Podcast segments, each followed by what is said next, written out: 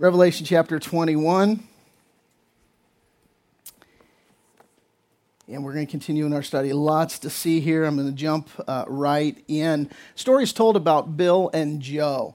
Uh, Bill and Joe, good friends, best friends. Uh, these guys lived, lived in the same neighborhood, went to the same schools.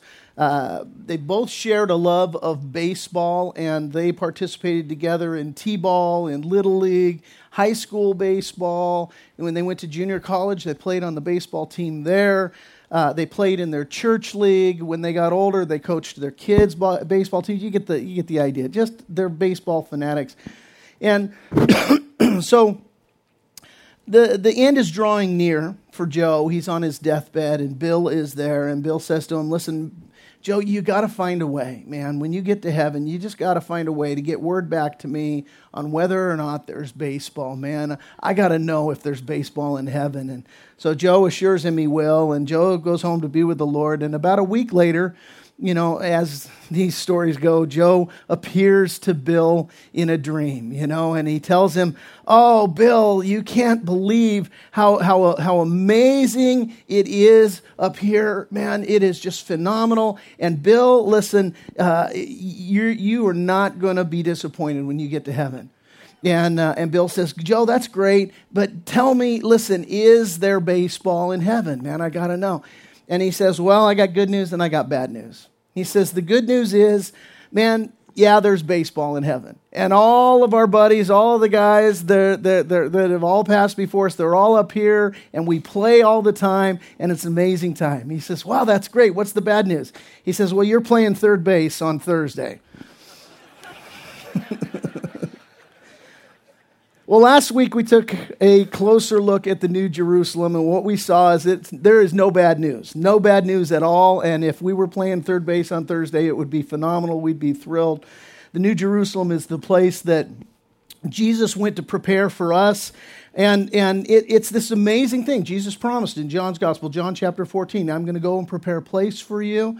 Uh, and, uh, and if I go to prepare a place for you, I'll come again to, to receive you myself, that where I am, there you may be also. So we've got this promise from Jesus. And the New Jerusalem is that place that that Jesus went to uh, prepare for us, and it's a place of indescribable beauty just phenomenal what we see in heaven. And we we really don't understand all of it but we see that it's meticulously designed that there's precious stones that are incorporated even into the foundation of the new Jerusalem. And what makes it so special we looked at last week is not just the place but the people the people is what makes the house a home. And we see there that the, the New Jerusalem is, in fact, synonymous with the bride of Christ. It is the bride of Christ, where we're going to be dwelling together with, and we're going to be radiating the glory, radiating the glory of God. And it's going to be all of us together. It's going to be amazing. And last week, what we saw is that we are the precious stones with Jesus as the chief cornerstone that God incorporates into the building of the New Jerusalem. Peter put it this way He said, Coming to him, Jesus, as to a living stone, rejected indeed by men, but chosen by God, and precious, you also, as living stones, are being built up a spiritual house, a holy priesthood to offer up spiritual sacrifices acceptable to God through Jesus Christ. And so, the amazing implication of this truth is what we, we were digging into last week that our home in heaven is inextricably linked to the living Christ, and you and I are a living, breathing part of that, eternally linked together with Jesus Christ. And this home that is made a home by all of the people in it, it's, it's all of the people in it, it's us linked together with Jesus. And we saw this reflected in the fact that the names of the 12 tribes of Israel are inscribed on the 12 gates of the city.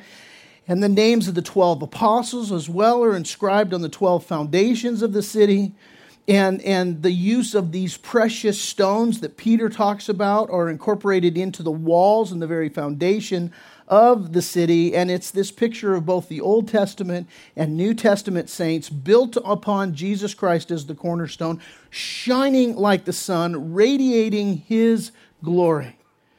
Proverbs 4 8 says, The path of the just is like the shining sun that shines ever brighter unto the perfect day. That's this beautiful picture of this New Jerusalem. And we're continuing today, and as we do, we're, we're going to continue with this theme that it's not the place, but it's the, the people that makes the New Jerusalem so special. And we turn our attention from the bride of Christ that we looked at last week, that the, the, the people of the bride of Christ that are in the Jer- New Jerusalem. But today we turn our, our attention from the bride of Christ to the bridegroom who's going to dwell together with us. We'll pick it up in context in verse 21. Paul or uh, John here, he's describing the things that he's seen, and he's described this how the city is laid out, and he's described its wall, and he's described uh, you know the foundation and the jewels and so on. And he says there in verse 21, the 12 gates were 12 pearls. Each individual gate was of one pearl, and the street of the city was pure gold, like transparent glass. This external view of the city. Now we begin to go into this internal view of the city. Verse 21, and he says there his first observation of the interior of the city, but I saw no temple in it. For the Lord God Almighty and the temple are, uh, and the Lamb are its temple. The city had no need of the sun or of the moon to shine in it, for the glory of God illuminated it. The Lamb is its light. And the nations of those who are saved shall walk in its light, and the kings of the earth bring their glory and honor into it. Now, this doesn't mean that there's going to be divided into various nations in heaven. In fact, it, means exactly the opposite of that that it's every nation, tribe, and tongue coming together, and, and all of the kings of the earth who had their, their earthly dominions.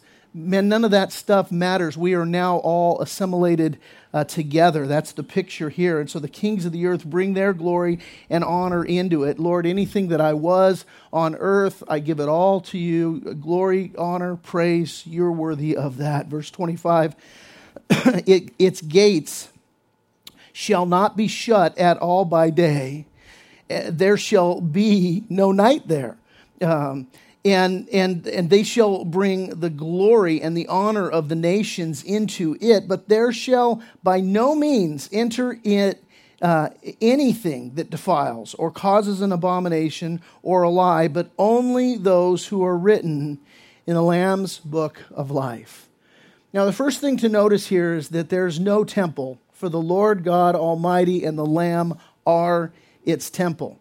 In other words, what this the significance of this is that every waking moment of heaven is going to be this unhindered, uninterrupted worship. This is the picture. He says, look, there's no temple there. There's like, it's not like there's some place where you're going to go and say, "Oh, I'm going to go to church today." No, it's all worship. The whole thing which is really what our lives is supposed to be about this worship of the Lord. But, but everything here, it, it's all supposed to be worship, where we have this unhindered, uninterrupted worship, where, where all we do, and this is our hope in heaven, all we do, it's illuminated by the glory of God in the light of His presence. Now, we don't know exactly what that's going to be. I mean, we, we can imagine like what it might be like, but we don't know exactly what it's going to be like, but we can get a taste of what it's going to be like by some of the experiences that we have here on earth. I'll illustrate it this way. Do you, you ever notice how when you're in close relationship with God, everything seems to be, you just, it sort of has a peaceful clarity to it. Life just sort of makes sense. I remember years ago, I went to my very first men's retreat. It was in 1993. And, and I, so I went there, I'm this baby Christian, and God met us there in, a, in an amazing way. There was 27 guys that went away on this men's retreat.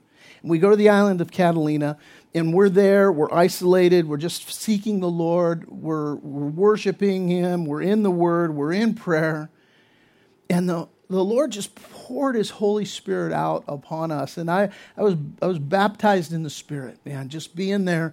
And, and God just began to give to me and pour out upon me these gifts. Where you know, he started giving me these words of knowledge, things that I, that I was was saying, these, the, you know, prophesying, if you will, over over different guys that were there. You know, being just saying, hey, you know, this is going on and and one of you is you know struggling with this it's a very specific thing and one of the guys is like yeah that's me and and it's just this amazing stuff. I'm not a pastor or anything at this point. I'm just a, a guy that loves jesus and the lord just meets me there and i'm experiencing the lord working in this this intense connection with god like i've never experienced before. I led the first person in my life that I've ever led to Jesus Christ, to faith in Jesus Christ, happened there at that retreat. God just moving and working and just so connected. And, and you've had those experiences, I'm sure, where God moves and works in your life and, and it, it's just this intense connection with the Lord. And so I'm experiencing this, and there was just this peaceful clarity to life. It was just, it just all seemed to, to, to make sense. And so the whole experience, this is the point, the whole experience, it wasn't like, oh, you know, I've got my life compartmentalized. And so now over here, it's, you know, we're, we're having the meal and now we're going to go, you know, snorkeling and do all the activities. Oh, and now it's some Jesus time and we'll do. No, the, the whole thing was Jesus time. And it was just this, this supernatural connection with the Lord and this peaceful clarity, like just everything makes sense in my life. It was an amazing experience. And so then what happened is we come back from this retreat and, and I'm changed and the guys that are with me are changed and we're connected in these intimate ways that God has done this work. And then what happens? I mean, two weeks go by and I'm yelling at people on the 91 freeway and I'm just back to the, you know, the old Ted in so many different ways. And, and what happened is, is that, well, you know, I drifted. That's what happened. Jesus told a, a parable um, in Mark's gospel. He was talking about a farmer who goes out to sow his seed. And as he's telling the parable, he's describing, you know, where he's throwing the seed, and he, and he says that some of the seed fell among thorns. And, and here's what Jesus said He said, And the cares of this world, and the deceitfulness of riches, and the desires for other things entering in choke the word, and it becomes unfruitful. And so this is why the writer of Hebrews warns us in Hebrews 2:1. He says we must listen very carefully to the truth that we've heard or we may drift away from it. You've had those experiences. You go down to the beach and you're in the water, and all of a sudden you come out and somebody stole your towel, and you realize, no, they didn't steal my towel. I drifted. That's why nothing looks familiar, because I just drifted. And so this is why we, man, we have to understand that this dynamic goes on. Here's the point the only place that we are going to find peaceful clarity to our lives is in the presence of Jesus.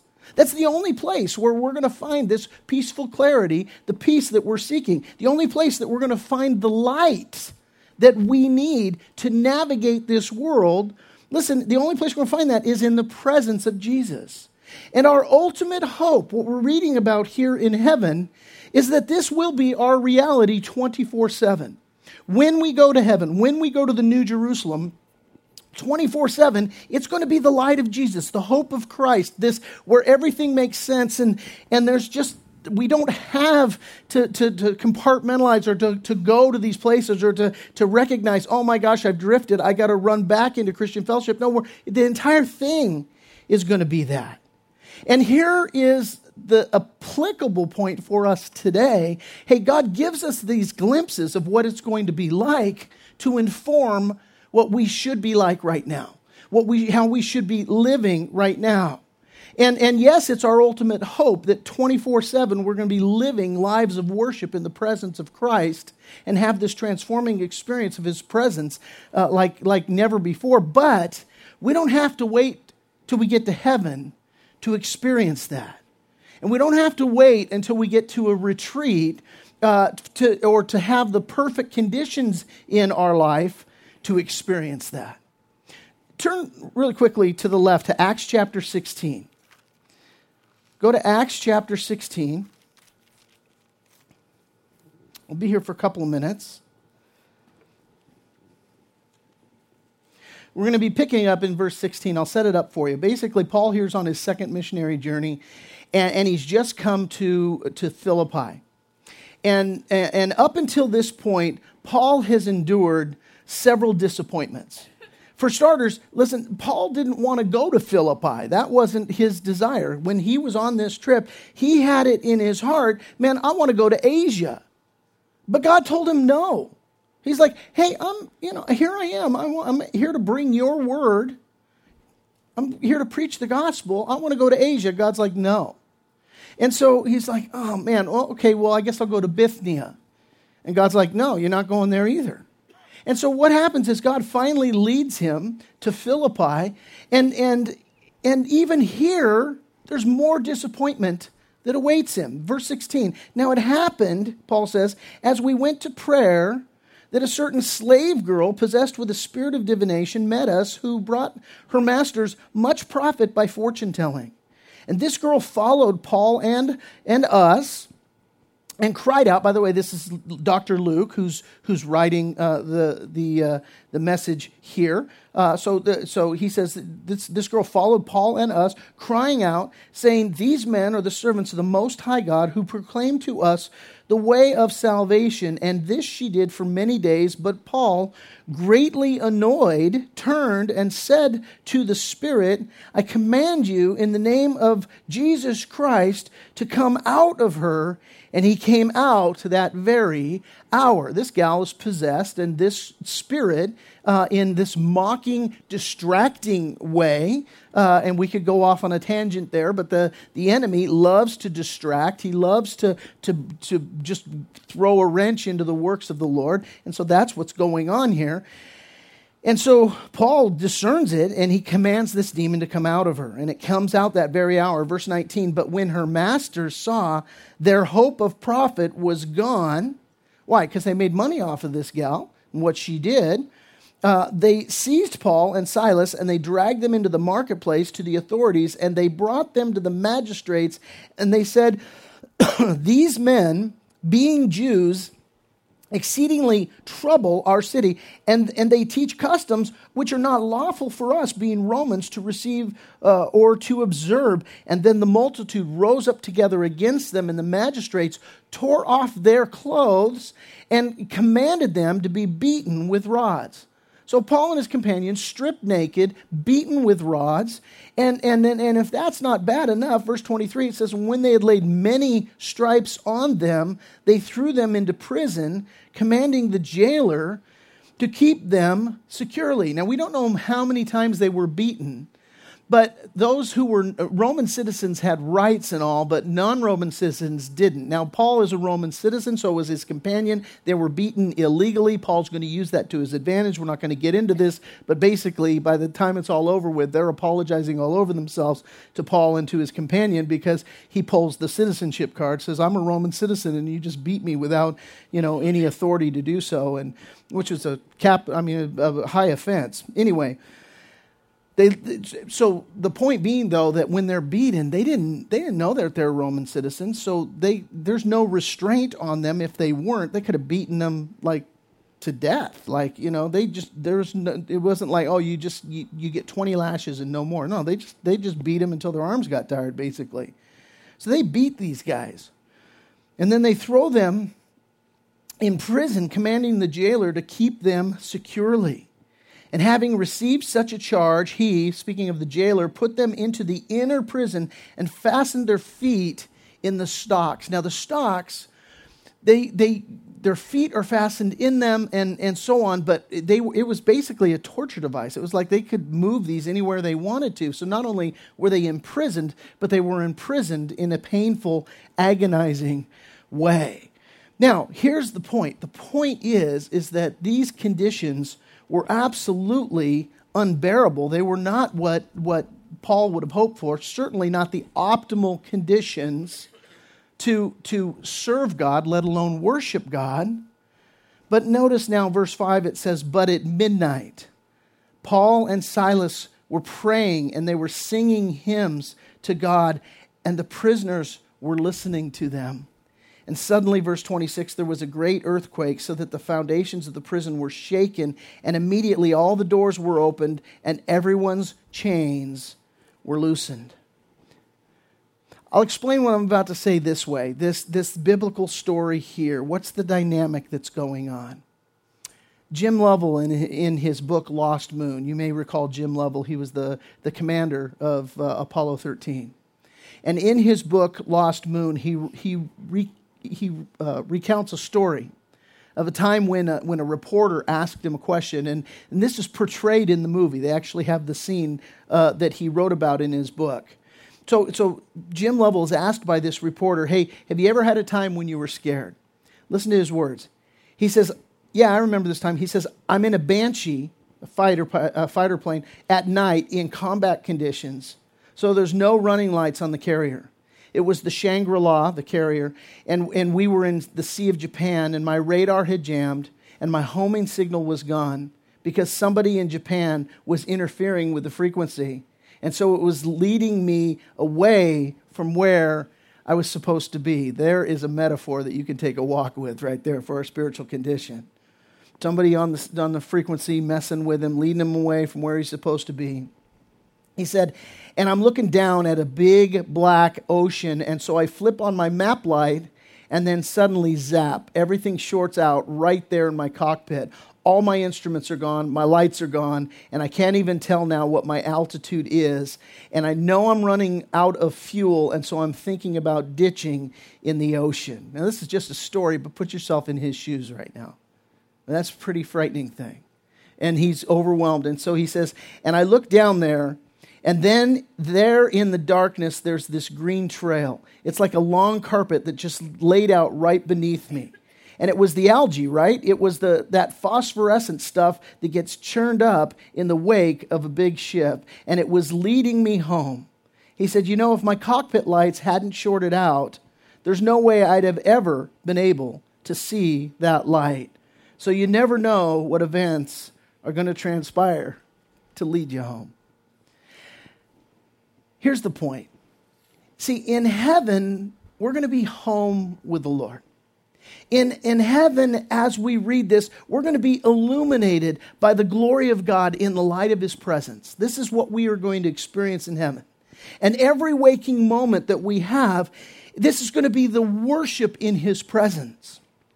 But listen, in the meantime, here on earth, we go through situations where our map light shorts out. We go through these situations where, you know, the circumstances aren't as we would have hoped, as we would have expected, and now we're in a situation where, metaphorically speaking, it's midnight and all seems lost. We're saying this morning, It is well with my soul. Through it all, my eyes are on you. What was it for Paul to be able to worship in this black situation, feet in the stocks. He's been beaten. It's midnight. And you know, metaphorically speaking, man, we go through those desperate hours of the soul where it's black and literally midnight, middle of the night is the worst. And, and it's just all right there, and you're worrying and you're overwhelmed. And the circumstances aren't going as we'd hoped or expected. Listen, what happens is we need only look in faith to the light of Christ that's leading us home. That's the point. That's the point. We have this to hope for in heaven. Jesus is light 24 7. But here on this earth, listen, we can still be guided by the light of Christ. And sometimes, just as, as Jim Lovell points out in his story, hey, God turns off all the lights so that you can so that you have to look to Him. And it's the only way that you can see Him for what's, what's going on there. The psalmist said this You will show me the path of life. In your presence is fullness of joy. At your right hand are pleasures forevermore. And, and one more thing I would just quickly add on that listen, people are watching. People are watching. Look here in, in Acts 16 that, that, that, that Paul is going through this. He's in the stocks, Silas there with him. And what do they do? They begin worshiping the Lord. The, the last thing you probably ever heard coming from this inner prison was men worshiping the Lord, just singing praise to God. Their circumstances no way warranted that. They were looking to the light of the Lord. And so they didn't need to have the, the light of their circumstances going well. They said, you know what? It is well with my soul, worshiping the Lord, and everybody looking upon hearing it. Man, what a great, powerful witness. There's people in your life watching you go through your circumstances through your situations. They're hearing you talk about what your faith is and whether or not, you know, you, you know, you're going to navigate or whatever. And then you go into some situation and they say, I wonder how they're going to handle that. Wonder how they're going to behave in that situation. Incredible things. Well, we continue now, chapter 22, Revelation. Verse 1 And he, John speaking about this angel giving him the grand tour of heaven, he showed me a pure river of water of life, clear as crystal, proceeding from the throne of God and of the Lamb. In the middle of its street and on either side of the river was the tree of life, which bore twelve fruits, each tree yielding its fruit every month. The leaves of the tree were for the healing of the nations. And you're like, wait a minute, no more sickness, no more disease. This is heaven. What, what, what healing is needed? It, it's, it, the word really is more about, it, it's more of a therapeutic thing, kind of a, it's just for continued health, not to cure something that's not well. And so the, that's the idea here is that, that the you know the the leaves of the tree were for the healing of the nations and there shall be verse 3 no more curse but the throne of God and of the lamb shall be in it and his servants shall serve him. They shall see his face, and his name shall be on their foreheads. Think Andy in Toy Story. He wrote his name on what he owned, and this is the idea here. God, your, you know, his name's on your forehead, man. Uh, you belong to him, and there shall be no night there. They need no lamp nor light of the sun, for the Lord God gives them light, and they shall reign forever and ever.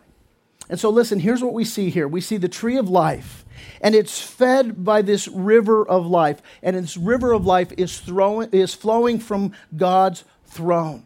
And, and the way that this is written in the Greek, it's, it, it's not merely a river that has life, no, the, the implication of the way that this is written in the original language is that it has a quality of life. Hey, and the river is life. That's the idea. It's not just it, it, it's not just that it has you know the the quality of life. No, yeah, it's got the quality of life, but the point is, the river is life, and and what comes to my mind clearly here is Psalm one verses one through three. Blessed is the man who walks not in the counsel of the ungodly, nor stands in the path of sinners, nor sits in the seat of the scornful, but his delight is in the law of the Lord, and in his law he meditates day and, light, day and night. Listen, here's the, the get. He shall be who? The, the guy that doesn't sit in the path of, of, of, sinners, standing or sitting in the seat of the scornful, or standing in the path of sinners? No, not that, not that guy, but the guy who, whose delight is in the law of the Lord and who meditates on it day and life, listen, he shall be like a tree planted by the rivers of water that brings forth fruit in its season, whose leaf also shall not wither, and whatever he does shall prosper. Now, it's important for us to take note here in verse 1 of Revelation 22 that this life flows from the throne of God. The text makes that very clear and it's very important that we just don't skip over that. It flows from the throne of God. And this is depicting the truth that, listen, the source of life emanates from God Himself. But not only that, listen, it's the fact that it emanates from God's throne. From God's throne. This is highly significant, and you can't miss this. What does the throne of God represent? When we talk about God's throne, what does it represent? It represents power, it represents dominion, it represents rule. What, what is it that has power over your life? What is it that has dominion over your life? What is it that rules you? Are you the captain of your ship or is the Lord the captain of your ship? And so the, the emphasis here is this life comes from the rule of God. That's the idea. We access this life when we yield to His law, when we live under His authority. That's the picture here. What comes to my mind is Jesus when he encountered the centurion in Matthew's gospel. In fact, let's turn there real quickly. Matthew chapter 8. You'll turn to the left. Go with me, humor me, turn there. Matthew chapter 8.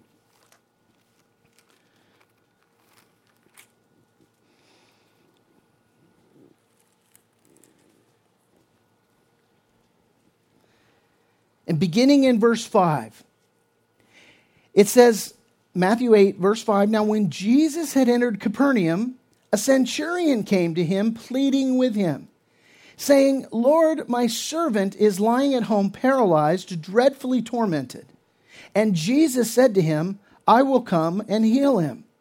And the centurion answered, and he said, Lord, I'm not worthy that you should come under my roof, but only speak a word, and my servant will be healed. For I also am a man under authority, having soldiers under me, and I say to this one, Go, and he goes, and to another, Come, and he comes, and to my servant, Do this, and he does it. And when Jesus heard it, he marveled. That's significant. How many times do we see of Jesus marveling? He marvels at this, and he said to those who followed, Assuredly I say to you, I've not found such great faith, not even in Israel. And I say to you that many will come from east and west and sit down with Abraham, Isaac, and Jacob in the kingdom of heaven, but the sons of the kingdom will be cast out into outer darkness. There will be weeping and gnashing of teeth. And then Jesus said to the centurion, Go your way, and as you have believed, so let it be done for you. And his servant was healed that same hour. See, here's the thing Jesus marvels at this man's faith. And, and, and why, why is it? Because he understood authority. That's why. Jesus is saying, here, this guy, he gets it. And his faith is all wrapped up in my authority. He says, look, I get authority. I'm a soldier. I understand, you know, being under, being under somebody's authority and I'm going to submit myself to your authority. I'm going to say, look, you don't, you, you just have to give the word because you have all authority. Now, Jesus, in explaining this and in marveling at this guy's authority, he points out that, that he says, uh, there, there, he says in verse 11, there's going to be many who come from the east and west, and they sit down with Abraham, Isaac, Jacob in the kingdom of heaven. We read about this in our text in Revelation 21 and 22 about how the nations come, the kings come, they all come to glory to worship the Lord. Jesus talking about that, but he says the sons of the kingdom will be cast out into outer, outer darkness. They'll be weeping and they'll be gnashing of teeth. What's Jesus talking about? What he's talking about is those people who have religion but they don't have a submitted relationship to the Lord. That's what he's talking about. He says there's going to be many people who have this form of religion, but they don't get authority because they're the captain of their own ship. They think that they can save themselves. They think that they can keep the law and be right with God, and they are not yielded to God's authority. That's the picture. That's the idea. See, our lives are a reflection of what we bow our knee to and whose authority we're under. See, the, the, the, the, the authority that you live your life in is the authority that you bow your knee to. That's the idea here. True life is only found in yielding to God's authority. This is the picture that we have in the New Jerusalem that this river of life, not a quality of life, but life itself, where does it flow from flows from the throne of God. It flows from His authority. Your life is only true life when it's yielded to God's authority. That's the idea. No other river is going to satisfy and quench the thirst that you have. Jesus proved that to the woman at the well. There she is, and he meets her, and he's talking to her, and he's and and hey, you know, do you do you want living water? She's like, yeah, I'll take that. But go get your husband. I have no husband. And Jesus just going to the guts, to the bullseye of what this woman's problem was. He says, You said you've spoken truly that you have no husband. Fact is, you've had five husbands, and the dude you're shacking up with now, he ain't your husband. And she's like, I perceive that you are a prophet. You think? Yeah, because Jesus is saying to her, Look, you've tried to quench this thirst in your life from a bunch of different sources, and ain't nothing quenching your thirst. The only thing that can quench your thirst, Jesus would tell this woman, is me. Faith in me. And so the picture here is that having yielded to God's authority, because what is it that we're looking at? When I say the picture here, I'm talking about in our text here in Revelation 22, this river of life. Who's there?